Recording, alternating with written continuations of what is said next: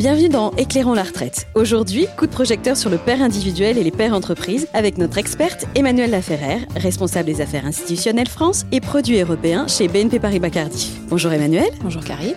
La loi Pacte a bousculé le marché de l'épargne retraite en créant un nouveau père. Nous avons développé les grandes caractéristiques de ces pairs dans un autre podcast. Pouvez-vous néanmoins les rappeler rapidement et nous en dire plus sur ce, ou plutôt ces pairs alors l'idée des pouvoirs publics avec ces nouveaux plans d'épargne retraite était de simplifier l'accès aux produits pour préparer sa retraite en créant un cadre unique, que ce soit pour la retraite individuelle ou pour la retraite d'entreprise. Les sommes épargnées sont bloquées jusqu'au départ à la retraite, mais il est possible de sortir par anticipation en cas de coup dur ou pour acheter sa résidence principale. Arrivé à la retraite, vous avez le choix, il est possible de sortir en rente, de récupérer son capital ou de mixer les deux. Les PER existent effectivement en trois versions. Il y a le PER individuel et nous avons deux PER à destination des entreprises.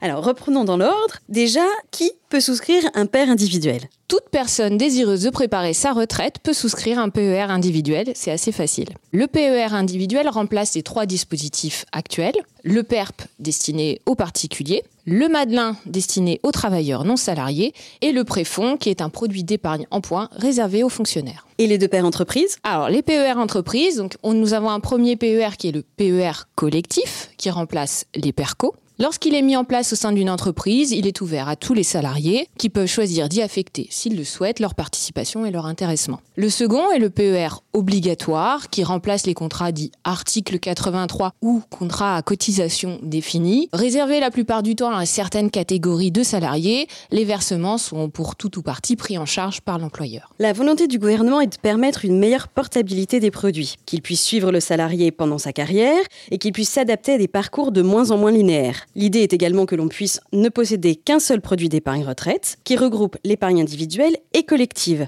C'est un programme bien ambitieux. Concrètement, ça se traduit comment? Alors, le secret de la portabilité des PER réside dans leur compartiment. Chaque PER a trois compartiments correspondant chacun à la nature des sommes qui sont versées. Nous avons le compartiment des versements dits volontaires, qui accueille les versements faits à titre individuel, le compartiment de l'épargne salariale, qui accueille la participation, l'intéressement et les éventuels abondements versés par l'entreprise, et enfin le compartiment des versements obligatoires, qui reçoit notamment les versements réalisés par l'employeur. Tous ces PER, qu'ils soient individuels ou d'entreprise, disposent des trois compartiments. Ils peuvent donc recevoir tous les types de versements, que ce soit en alimentation directe ou par transfert d'un autre PER. Concrètement, pour illustrer euh, vos dires, euh, nous aimerions un exemple.